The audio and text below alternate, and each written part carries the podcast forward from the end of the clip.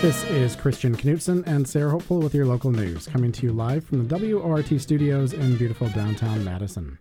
Here are tonight's headlines. State Republican lawmakers have introduced a bill which would add watermarks to absentee ballots, reports Wisconsin Examiner. Advocates for the bill say this would prevent photocopying of the ballots, although there is no evidence that this has been a widespread problem in Wisconsin.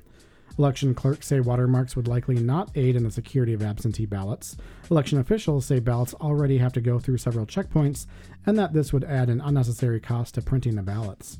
A similar bill was introduced in the legislature last year and did not receive a hearing. Wisconsin's top election official was interviewed by federal investigators earlier this year in connection with the 2020 presidential election. The Milwaukee Journal Sentinel reports that Elections Commissioner Meagan Wolfe was interviewed in April in connection with an investigation into efforts by former President Donald Trump to overturn the results of that election. Neither Wolfe nor the Wisconsin Elections Commission provided comment on the interview, outside of the fact that it did occur, due to the open investigation against Donald Trump. Wolfe wasn't the only Wisconsin elections clerk to be interviewed for the investigation. Madison's top election clerk, Maribeth Witzel-Behl, told reporters yesterday that she too spoke with the FBI earlier this year, as did the city of Milwaukee's top election official, Claire Woodall-Vogg. Both of those interviews also concern Trump's actions surrounding the 2020 presidential election. Multiple recounts, investigations, and court cases have confirmed that President Joe Biden won the state of Wisconsin in 2020. Madison Metropolitan School District spokesperson Tim LeMonds has retired from the district, NBC 15 reports. That comes after LeMonds was placed on leave during an ongoing investigation into allegations made against him. These allegations were, were revealed after a judge ruled that the school district had to hand over an internal investigation into LeMonds, which was sparked by employee complaints about him. That complaint alleged LeMonds had bullied and harassed both MMSD communication staff along with local journalists and had make, made sexist re- comments about both. District staff say that investigation has been completed, but its results are not currently available to the public. Meanwhile, interim superintendent Lisa Kvistad has pr- pr- promised that the district will review the organizational structure of the communications department and other leadership departments before recruitment for the spokesperson role begins. LeMonds' retirement is effective immediately. July is Disability Pride Month, and the City of Madison will hold its first Disability Summit later this month. The summit will be held virtually on July 27th and 28th and looks to find ways to connect people with disabilities to government leaders. The event will feature seminars, training, and speeches for local disability rights advocates and election leaders. The virtual summit will be followed up with the city's annual Disability Pride Festival at Warner Park.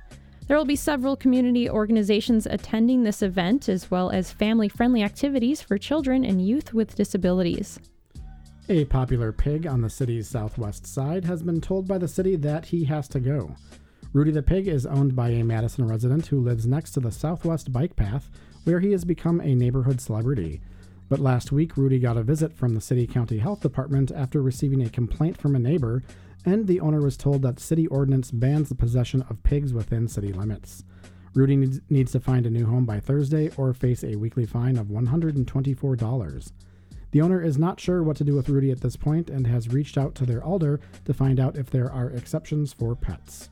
And now on to today's top stories.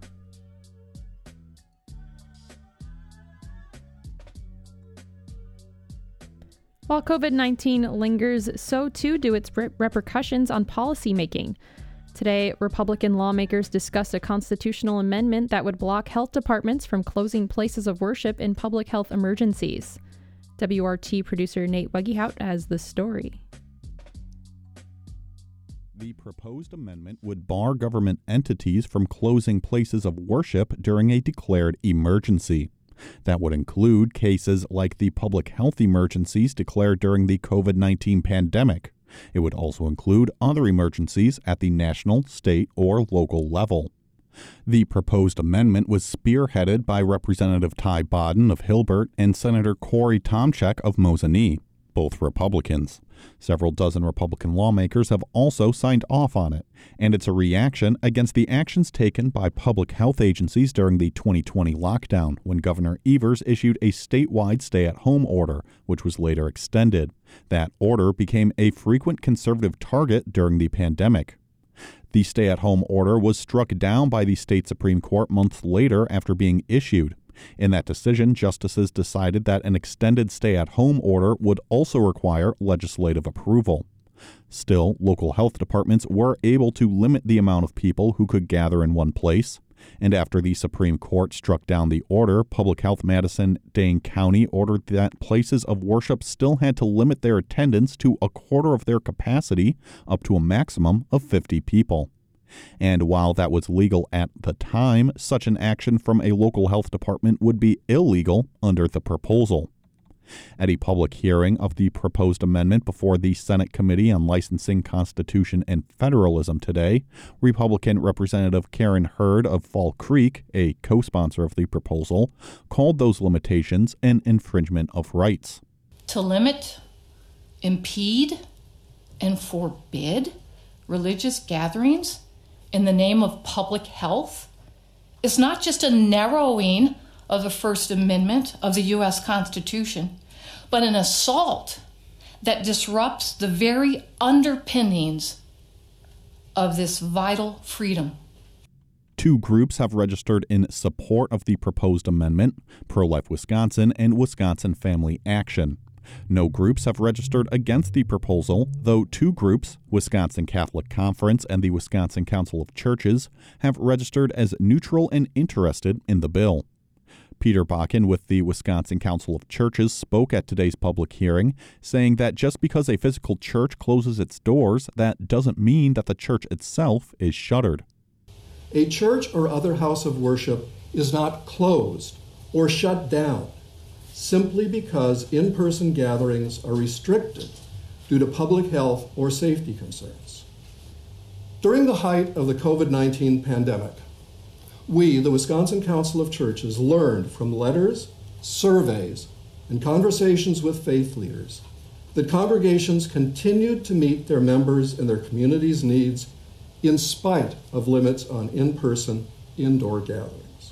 Public Health Madison Dane County told WORT today that the proposal would hinder the ability of local health officers to prevent public health threats and could lead to unnecessary preventable illness.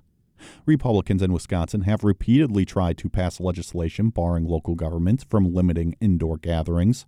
One bill passed the legislature in 2021 but was vetoed by Governor Evers. But this proposal is different from the regular legislative process. This time, as a constitutional amendment, the proposal would need to be approved both this year and next year by the legislature. Then the question would be posed to voters.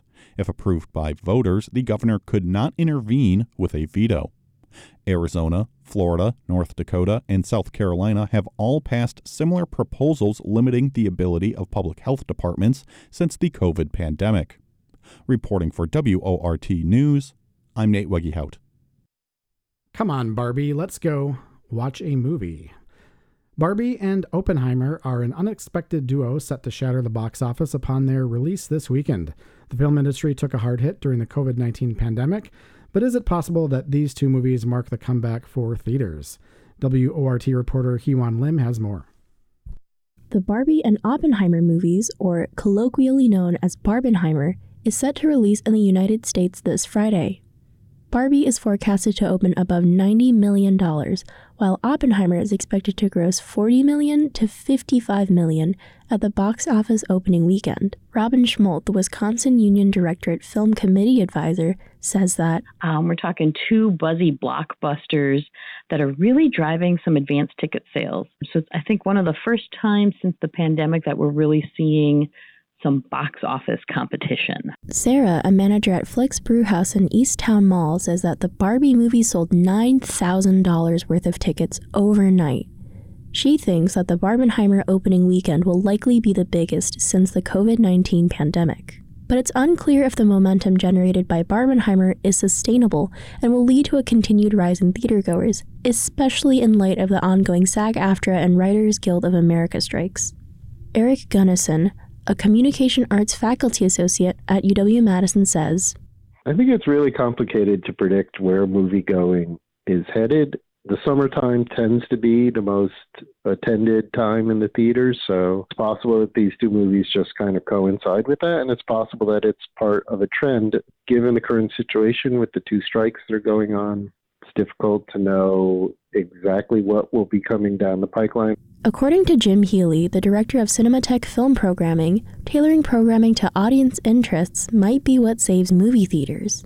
We have noticed a kind of trend where those younger audience, they you know mid 30s or younger, showing up for uh, cult classic films from the 70s, 80s, 90s that have had reputations or growing reputations, and we kind of leaned into that and have decided to show more films like that. Schmolt, who works with UW Madison students on programming movies for campus, agrees that leaning into the needs of audience members is the key to success.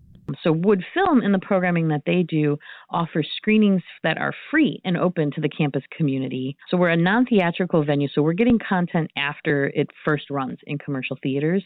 Um, but that really allows the students to program some niche films um, as well as repertory titles, uh, have fun with lots of themed festivals and things like that. So, um, we're really still trying to cultivate the value of a film going experience, like a communal film going experience. Sarah has an optimistic outlook on the future of movie theaters, stating that, quote, movies are back, end quote, after witnessing the boom in sales for the Super Mario Brothers movie and Barbenheimer pre-sales. Gunnison thinks that the communal and nostalgic aspects of theater going is what will keep it alive. You know, I, I think that theaters have this kind of primal experience for people. I believe that they will stay. It's something I've always been really devoted to. It's one of the things that I think makes a small event like the Wisconsin Film Festival tremendously exciting is to go see movies in packed theaters one after another. And I think theaters will survive. An early access Barbie blow up party feature screens tomorrow at Marcus Point Cinema on the west side, but it's almost completely sold out. Meanwhile, AMC Theaters, which has locations in Fitchburg and Johnson Creek, but closed down their Madison location last December, reported that 40,000 of their loyalty members had purchased tickets for a Barbenheimer double feature nationwide. Reporting for WORT News, I'm Hewan Lim. PFAS, often called forever chemicals, are a group of substances that have been linked to a slew of health defects and are confirmed to be contaminating waterways across the state. While Wisconsin has grappled with the problem for years, a recently introduced bill in the state legislature looks to provide funding to help communities address the chemicals.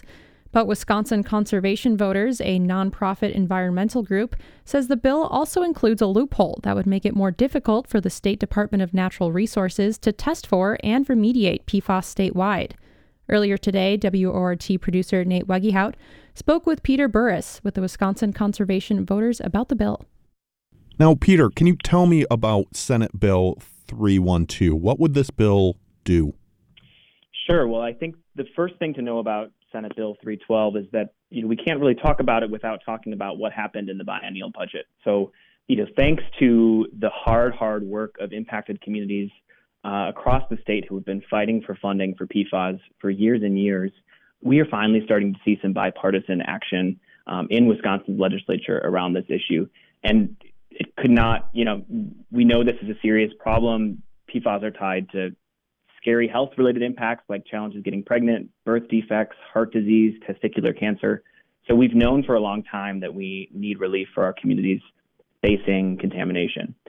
And so in May, the Joint Finance Committee passed $125 million in funding, which the, the governor signed just this past month to be directed towards both municipal drinking water systems that are finding PFAS contamination, but also um, private well owners. A third of Wisconsinites who get their drinking water from private wells, they're also in many cases facing PFAS contamination. So this funding targeted towards them, but there wasn't actually any policy included with the funding. So it is now sitting in, in an account with the Joint Finance Committee, and we need to pass legislation to determine how that funding can go out the door, the structure for that funding. So that's where Senate Bill 312 comes into play. As you mentioned, it creates grant programs, critically important and, and needed grant programs for municipal drinking water systems and private well owners. It also has some key pieces related to um, research and assistance for testing. But um, yes, we're very concerned about this piece of the bill uh, that would limit the DNR's authority and undermine Wisconsin's spills law, which is uh, a more than 40 year old tool we have to identify contamination, begin remediation, and hold polluters accountable for the for, for the messes they create. And we'll get into that a little bit more in a second here. But uh, Wisconsin Conservation Voters is officially registered as neutral and interested in this bill. So neither for nor against it. So let's, we'll get into your concerns in a moment. But what do you see as positive with this bill? So from the start, I think the thing that's most positive is we heard right out of the gate that the legislators leading on this bill, Senator Senator Wimberger, Senator Cowles, Representative Mursau, uh, Representative Swearingen, that they were interested in improving this bill. So we knew right out of the gate that they were open and um, willing to receive feedback on, on how it could be improved. So that was part of the, the way, the reason we're engaging, why we're engaging is uh, we had serious concerns about the bill when it came out, but also saw the, the possibility for it to be a vehicle for this funding, this, this needed funding for our communities. So we've been very clear with the leading authors that if this bill, as it's currently drafted, were to pass through committee and move to the floor of the Assembly and the Senate, this current version we would ask the governor to oppose, uh, to, to, veto if it got to his desk. But we're we're very hopeful that that doesn't happen. We're cautiously optimistic that they will be responsive to the pushback on this particular piece of, of the bill, which we really we, we do see as a polluter a polluter loophole. And tell me about that polluter loophole and your concerns with the bill. Sure. So th- there is a section of the bill that specifically speaks to limitations on the DNR. So while we are we, we see the most important part about this bill as getting money out the door as quickly as possible. And we don't believe that it should be navigating, you know, restructuring how the DNR operates and its ability to test for contamination around the state, begin remediation, and hold polluters accountable we have learned a lot in the past year since since the the um, legislature and the governor's office passed our state's first drinking water standards last summer. We've begun testing comprehensively around the state and found PFAS contamination in over 120 communities. So we're starting to get a better sense of where across the state we're facing contamination. But as I mentioned, more than you know, approximately one third of Wisconsinites get their drinking water from private wells. PFAS are a huge class of chemicals. So we're you know kind of at the tip of the iceberg in terms of fully understanding where across the state we're facing contamination, where we need to direct resources. So we can't afford to take $125 million and, and direct it to communities while undermining long-term re- remediation efforts with these limitations on the DNR. And it's not only, you know, these limitations couldn't only implicate uh, PFAS contamination remedi- remediation, but other contaminants that emerge down the road. And you mentioned the state's spill laws a little bit earlier. So, how does this bill undermine the DNR's ability to test for PFAS, and what does it do to those spill laws? The section on DNR's uh, limitations on the DNR would specifically specifically talks about changes within that chapter of Wisconsin statute, which is which is the spills law.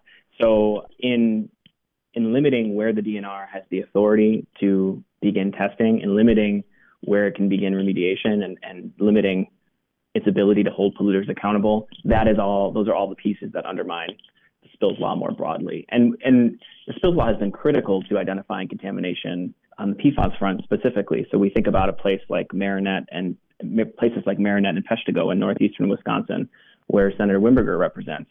Tyco Fire Products up there knew about PFAS contamination for about four years, uh, and that they were contaminating the groundwater before they told impacted community members. We only figured out the scale of contamination because of the DNR's authority.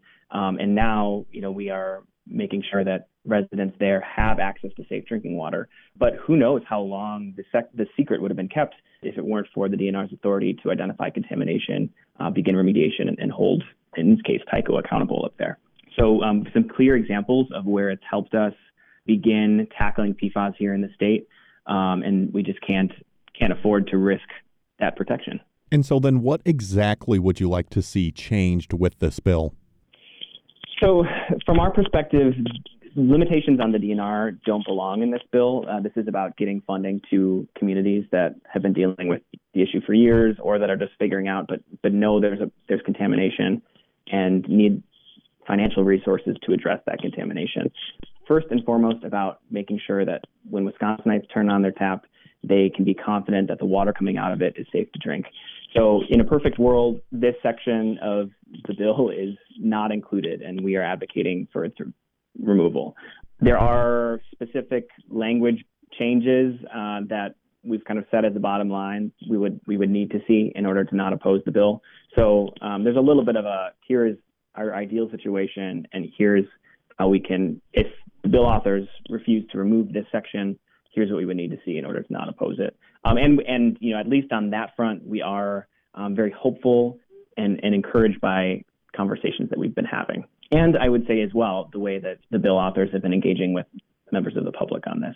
And Peter, do you have just any final thoughts on anything that we've talked about here that you would like to share?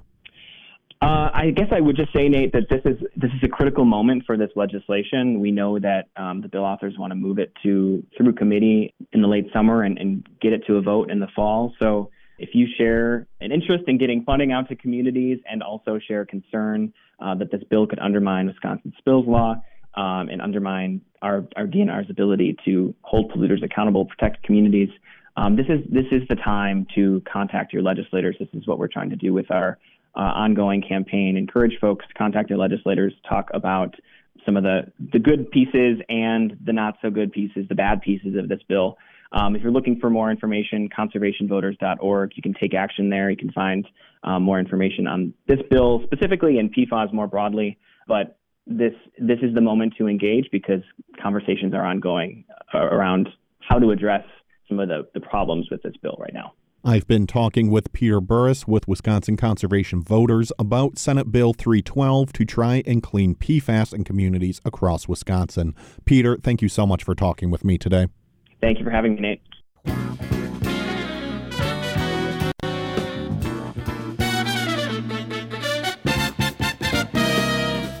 The time is now 6:33 and you're listening to the local news on WORT. I'm Sarah Hopeful here with my co-host Christian Knutson. Thanks for joining us. A new social media app debuted earlier this month, and New York Times social media reporter Ryan Mac explored how much competition it poses to Twitter. WORT reporter Abigail Levin spoke with Mac about what Threads means. Meta, the company behind social media giants Facebook and Instagram, has launched a new social media platform. It's called Threads, and it sure looks a lot like Twitter. I'm here with reporter Ryan Mac, who covers technology and social media for the New York Times. Yeah, Ryan, thanks for being with me today. I just want to start with asking Do you have Threads? Have you downloaded it yet? I have. I think I posted one message on it, but I got it pretty early just to see what was on there. On that note, what kind of content are you seeing there? It was really interesting. I mean, first of all, it's very early, is what we should say about that. But Meta has gone through this approach of, you know, attracting top Instagram users to threads. And what does that mean? That means a lot of, you know, influencers, a lot of brands, a lot of celebrities. These are the folks that they've attracted to kind of post on there and kind of build their presence. Um, starting kind of with this top-down approach, you know, starting with you know the people and the organizations and the brands that everyone wants to follow. And so, you know, in the early days, what we've seen here is posts about you know like people making jokes about joining a new social network and like trying to figure out you know what the the best protocol is for posting something like that. It, it really feels like kind of like the first day of school, the first week of school, and we're not really sure what Threads is for yet. And so I think people are trying to figure that out. Can you describe what it looks like for maybe users who haven't downloaded it and who it, the audience it's kind of targeting? Very much the same format, you know, a text-based kind of microblogging platform, if you want to call it that, or social network where people can broadcast their every thought, their every, you know, joke, to the rest of the world. And you know, usernames are associated with the same usernames that they have on Instagram, so you can kind of easily port that identity over. And right now, they don't have a kind of feed of the people you're following, something called a kind of timeline-based feed, but it's an algorithmic feed that's curated for you. So Meta has developed some kind of algorithm that thinks it will show you what you want to see. So you know, if you follow Ellen DeGeneres and a bunch of other celebrities. It might give you like a non chronological feed of those those kinds of posts. And how does this compare to Twitter? So Twitter, I, I think it's pretty clear to see that you know this is meant to be a Twitter competitor. You know, there's Mark Zuckerberg saw an opportunity in kind of Twitter's failings over the last couple months after the Elon Musk acquisition to build, uh, you know, something that could essentially replace it. And so it's very similar in use case. very similar in appearance. Twitter does have kind of a chronological timeline as well as an algorithmic timeline. Meta is still building those features for Threads, but you know I think eventually they'll converge to look feel very similarly. It's just going to take time for the company for Meta to build that out.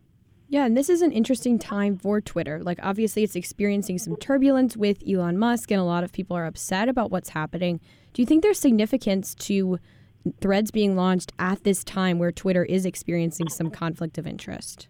Oh, it's totally intentional. I mean, as soon as Elon Musk took over a couple months ago, took over last October. As of as of December, January, you know, we heard rumblings inside of Meta from our sources and from folks that you know they saw an opportunity to build something like this. Meta took a big swing trying to, you know, they literally changed their company name from Facebook to Meta, betting on this metaverse. And, you know, it's been largely a miss up until this point. They haven't garnered the same type of interest, the same type of use cases that they probably would have expected with kind of virtual reality and augmented reality. So they haven't really had a product that's been a hit for, for quite some time. Threads, even though it is a copycat, has been a hit for at least the, the, the first couple weeks. More than 100 million downloads. I think 150 million downloads at this point. And they haven't seen a momentum like this for any product in, in years. You know, the, I think the fastest downloaded app we've seen in some time, if not ever. Um, and they're trying to ride that wave at this point. Absolutely. You mentioned the metaverse. Do you think there are any concerns with this, with Instagram, Facebook, and now Threads being owned by the same person, which is Mark Zuckerberg? Do you think there are antitrust or monopoly concerns that will arise? Um, certainly. Yeah, you know, that's why there are ongoing FTC investigations into the company. Is a company that is now worth, at one point, they're flirting around the trillion dollar uh, market capitalization um, mark. I'm not sure exactly where their stock is these days, but massive companies that are are dictating kind of our everyday online lives, whether that's a Meta or Google and Alphabet or you know Apple you know, everything is being consolidated into these large company silos. And it is worth wondering how much of our online existence is being controlled by three or four companies. Do you think, like looking at the audience of Instagram, Facebook, and Twitter, what audience do you think Threads is going to have? Or is it going to be more political like Twitter, or is it going to be more social like Instagram? I think that really remains to be seen. And social networks are dictated by how their users use it. Adam Mosseri, the, the head of Instagram, has said he doesn't want threads to become a political or a place where people share news. I'm not sure you can really control that. You can say all you want about that, but if your users tend to use your social network in a way where you share discussions about politics or you share discussions about the latest news, it's going to go that way. And they've branded Threads as potentially being the new town square. And what do people talk about in the town square? Well, they talk about news, and they talk about politics, and they talk about sports, and you know, celebrity gossip, and so it has everything. And so I think if Threads is going to be that place, that true Twitter replacement, it's going to have to have all those elements. Now, that being said, it's going to have to also deal with kind of the ugly side that comes out of that, whether that's misinformation or political influence or you know, all the things that we've seen pop up on these social networks that have caused problems for democratic societies over the last couple of years. And what do you see is the future of threads? Do you think you mentioned there's so much momentum, it's the fastest growing app. Do you think this is only going to continue to grow or will it maybe lose momentum after a while? It's starting to lose momentum actually this week. I mean, in terms of daily usership, it's dropped kind of quite a bit according to third party research. But it's hard to say. They will build more features. It still hasn't been brought online in the European Union because of regulation concerns over there. I think people are still obviously trying to figure out what to post on there. So it's really, really early to tell. It could go north, it could go south. I mean, we think of something like Google Plus, for example, an ill-fated Google social network that was built to combat Facebook a couple of years ago. You know, that had 90 million users at one point who signed up. That was a massive number of people, and that is now fundamentally obsolete. So there are histories of these things not working out, but Meta has shown, at least prior to changing its name to Meta, that it's been a very capable operator, that it can build these kind of social platforms, whether that's Facebook or Instagram or WhatsApp or Messenger. So it's kind of hard to bet against them at this point. Thanks for sharing about that. Is there anything else you think listeners of WRT should know about this? I think there always, as you're signing up for these social networks, you know, whether it is threads or whatever, you should, you know, be very cognizant of what you're signing up for. I mean, there are privacy concerns heading into threads. For example, you can't even delete your Threads account without completely deleting your Instagram account. I think that has been kind of an eye-opening concern for folks, especially given all the privacy concerns and data concerns with Meta in the past over the last couple of years. So I would caution people to be a little more aware of those situations. Not saying they shouldn't use them, but to be aware of what they're getting into when they're signing up for these things. And one last question What is your thread so that people can find you there after this? Oh, no. so this is.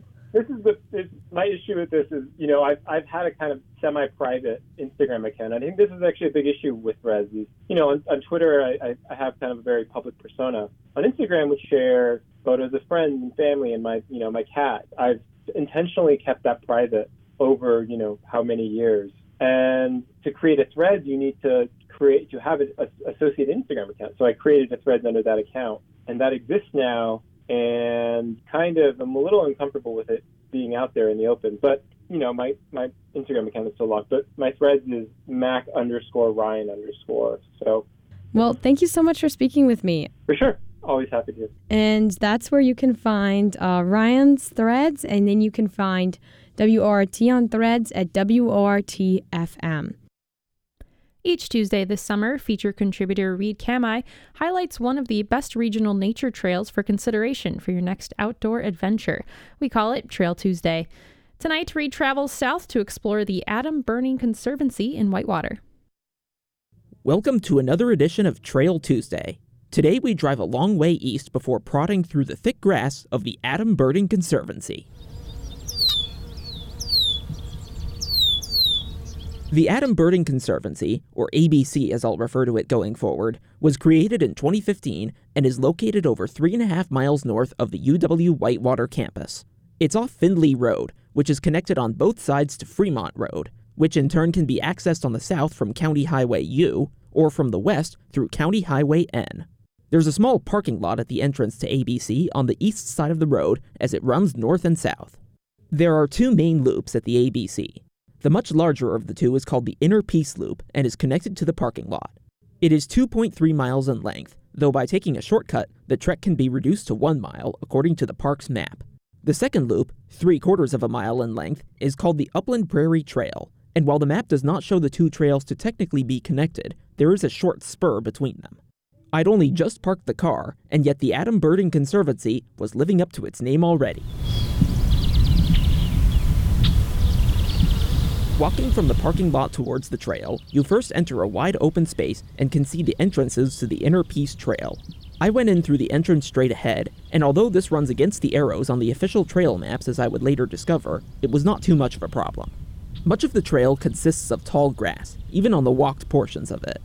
The path was wet at times as well, potentially because I visited the trail the day after some rain. For that, I'd suggest wearing long pants and hiking boots, or at least any pair of shoes and socks you are okay with getting wet. You will find lots of pollinator friendly flowers and plants alongside and even within the trail. As such, don't be surprised to see bees and other insects flying around. Be sure to apply bug spray before you head out to the trail, or you could have one itchy body later. Some of the tall plants on either side hang so far as across the trail, in some cases, especially later as we'll find out firsthand, it is inevitable that you'll have to push your way through the upper portions of the vegetation. The Inner Peace Trail starts out straight. Before it bends left, there is a so called Antastic Loop. It's about a half mile long and offers views of Formica ant mounds. With my mind set on completing the full trail loop, I passed on the ant views. Soon thereafter is another cutoff on the right to the Fen Flowage. This is short, just a tenth of a mile round trip, a fen is a type of wetland where there is an accumulation of peat, decayed organic materials. This, when well maintained, allows for rare plant species to grow. The grass en route to the fen flowage is the tallest I'd seen yet, reaching my knees, though it's worth noting I'm not very tall.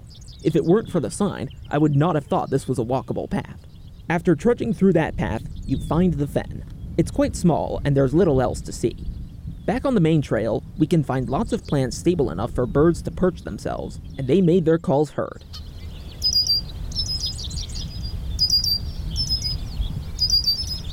The real bird watching treat is a short while later.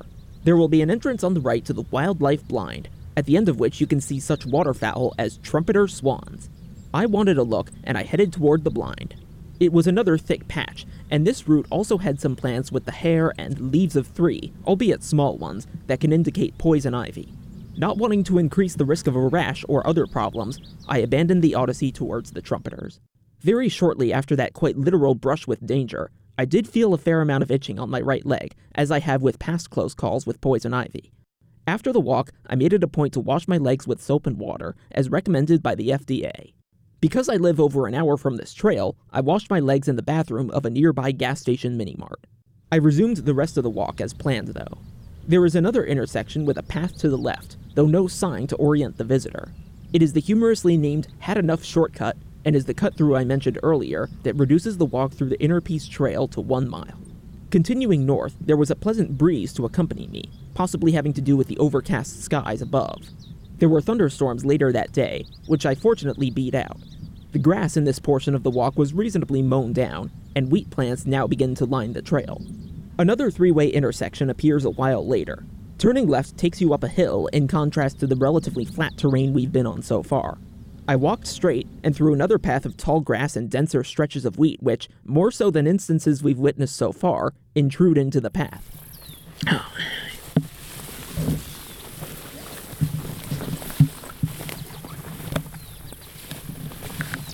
In the moment, I likened it to riding in the Tour de France, where fans sometimes crowd the road and back away only when they absolutely have to. I began to seriously doubt if this path continued any longer, or if it even was a path to begin with. The Conservancy's map advises that the trail extensions, indicated by dotted lines as opposed to the dashed lines used for the main trails, may be highly vegetative and not maintained. This was very much the case here. I turned around and instead took the sloped route I described earlier. As it turns out, the slope is part of the Inner Peace Trail. It levels off quickly and leads to a wood bench, the first one I found on the walk so far.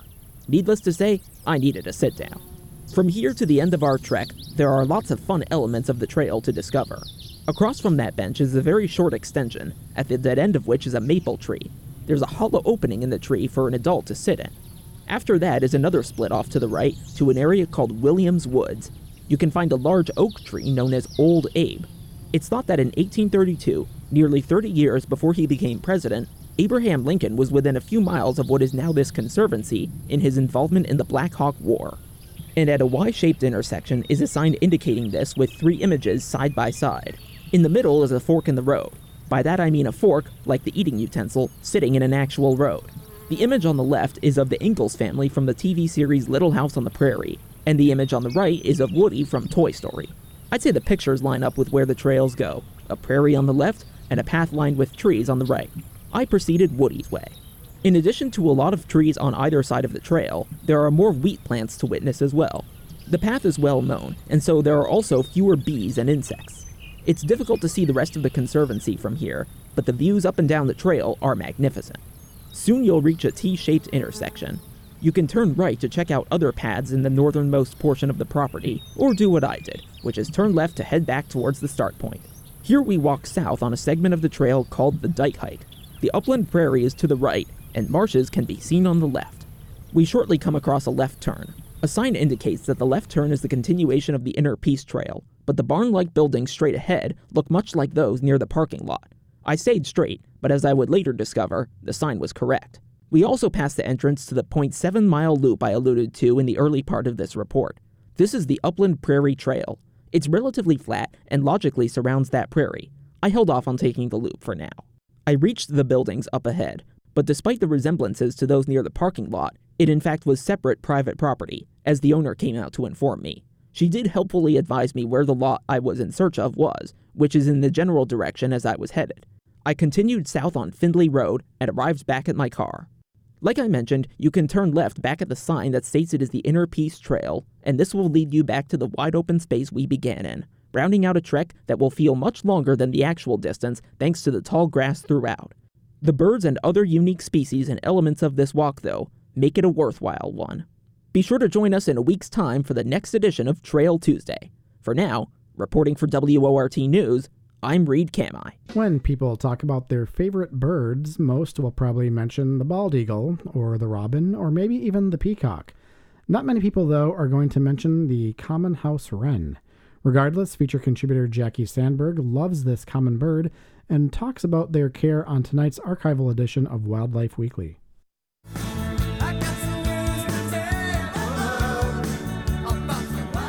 Welcome to Wildlife Weekly. My name is Jackie Sandberg, and I'm the Wildlife Training Supervisor for the Dane County Humane Society here in Madison, Wisconsin. Each week, we choose a topic related to wildlife rehabilitation or the environment, and today we'll be talking about house wrens. Now, I would say that there aren't a lot of people out there like me who love house wrens. Uh, there are a lot of people that don't like house wrens, but I think that they are a fascinating species that are worth talking about here on our WORT Radio segment. House wrens are very common here in the state of Wisconsin. They are a very small songbird that is tiny and brown and fast and very, very vocal. Um, if you've never seen a house wren, I would totally understand, even though they're common in relatively urban areas on some edge woodland areas, especially. Uh, we don't really see them much because they're just so quick and so fast. Honestly, you're going to hear them before you'd probably see them because of how tiny they are. Now, why are there complex opinions about house wrens? Well, some people like them because they're just really cool. They're one of those tiny bird species that um, forages very actively in vegetation. Uh, usually, they love to eat spiders. So, if you don't like spiders in your house, but you have wrens around in your area, that's one of their favorite foods. Um, they're just very bouncy, very bright, very almost hyperactive little songbirds, and uh, and so I think they're actually really great in in our environment. People that don't like house wrens are, you know, might be folks that are trying to recruit bluebirds, for example, to bluebird trails or nest cavities, because they are definitely one of those species that can easily take over a nest box of another species that you might be trying to help for conservation efforts. So it's kind of the bane of people's existence if they've got uh, house wrens that have decided to nest in their bluebird box. But also, wrens can be very territorial and honestly pretty aggressive to other species. So, you know, you might have uh, some species of birds nesting in your backyard, and all of a sudden, then you've got house wrens that have moved in, and they will, you know, chase off other birds. Sometimes they've even been known to actually attack other birds' eggs and uh, even kind of destroy nests, but mostly, you know, inadvertently destroying eggs, uh, especially if there's even a rival wren in the area. So, you know, they're territorial not only with other birds, but also among themselves. So, house wrens are, are just, they're cool, but they're also just, uh, gosh, tiny little angry birds. if you have uh, multiple wrens in an area, males are usually the ones that are going to be highly territorial. You know, he's picking the cavity for a potential nest site and hoping to recruit a female, but it's actually not even one female. You know, these gonna they're gonna be singing, uh, just an incredible um, array of beautiful sounds from house wrens. Just lots of sounds. You definitely look it up if you haven't got the chance. My sounds here on this radio are not exactly great, um, and that's not accurate, but it's very complex. There's a lot of up and down pitches. It's a very lengthy song, um, and they're just gonna sit and sing and sing and sing until they get a female. Now, once they get a female and they do end up uh, mating, and hopefully, you know, that all goes well, there's actually a, good percentage of, of males that will actually take on a second mate. So, you know, up to about 15 or 20% of male house wrens will decide, oh, okay, I'm going to have a, a, second female or another family of babies.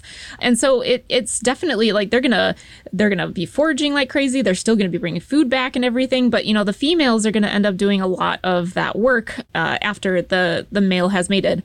So uh, it's mostly you know, just kind of, it, and this is common with a lot of other songbirds. It's it's a a different kind of breeding style, just being able to have as many babies as possible, and they de- tend to have quite a few eggs in their nests. So, um, so maybe it's only one nest, or maybe it's more than one nest that they decide to breed for throughout the year. Um, but you can have, uh, you know, lots of tiny little wrens. Right now, we have uh, three of them at our wildlife center, but we actually admitted a whole group of seven of them together from one nest cavity. So they are kind of neat in the fact that because they're cavity nesters, usually again in a box or even if they find a tree hollow, you can try wild fostering this species. So taking a a wren and putting it in a box of a different bird, uh, one that they're not even familiar with, and uh, allowing the parents to take care of them. So we definitely did that with about half of the wrens we got from one one admission, and the others are doing very well here in rehabilitation. But because they are so small, they are very uh, hard to handle. They're they're smaller than the palm of your hand. Like they're just itty bitty little friends. Um, you know, in terms of their weight, you know, it might only be like 10 to 11 grams, so it's almost the size of a chickadee. So what we've done is we we we move them outside with itty bitty tiny mealworms for them to eat. Uh, we're hand feeding them every half an hour uh, until they're able to be flighted and they can fledge and hopefully successfully be able to find food on their own.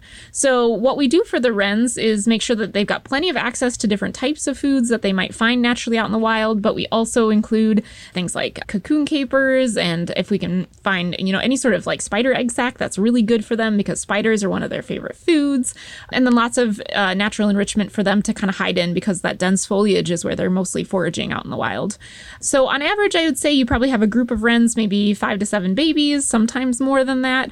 Um, and uh, usually, after they have actually uh, hatched from their eggs, it's about only 12 to 18 days after hatching that they will be starting to leave the nest. So, you know, um, ours are getting really close. They're very uh, active, but they're starting to refuse food already and starting to find food on their own in their cages, which is really, really neat. So, so just really cool species. Um, definitely here all the time in Wisconsin, but common all throughout the United States. Um, but one that just you know kind of people kind of pass by because they don't really see them. They're just fast and they're loud. But I think they are awesome. So I will end by sharing a little bit of a sound clip of uh, what these wrens, our baby wrens, uh, sound like in rehabilitation because I think how fun is that? This is us feeding them. Uh, so thanks for listening, and uh, this has been your Wildlife Weekly.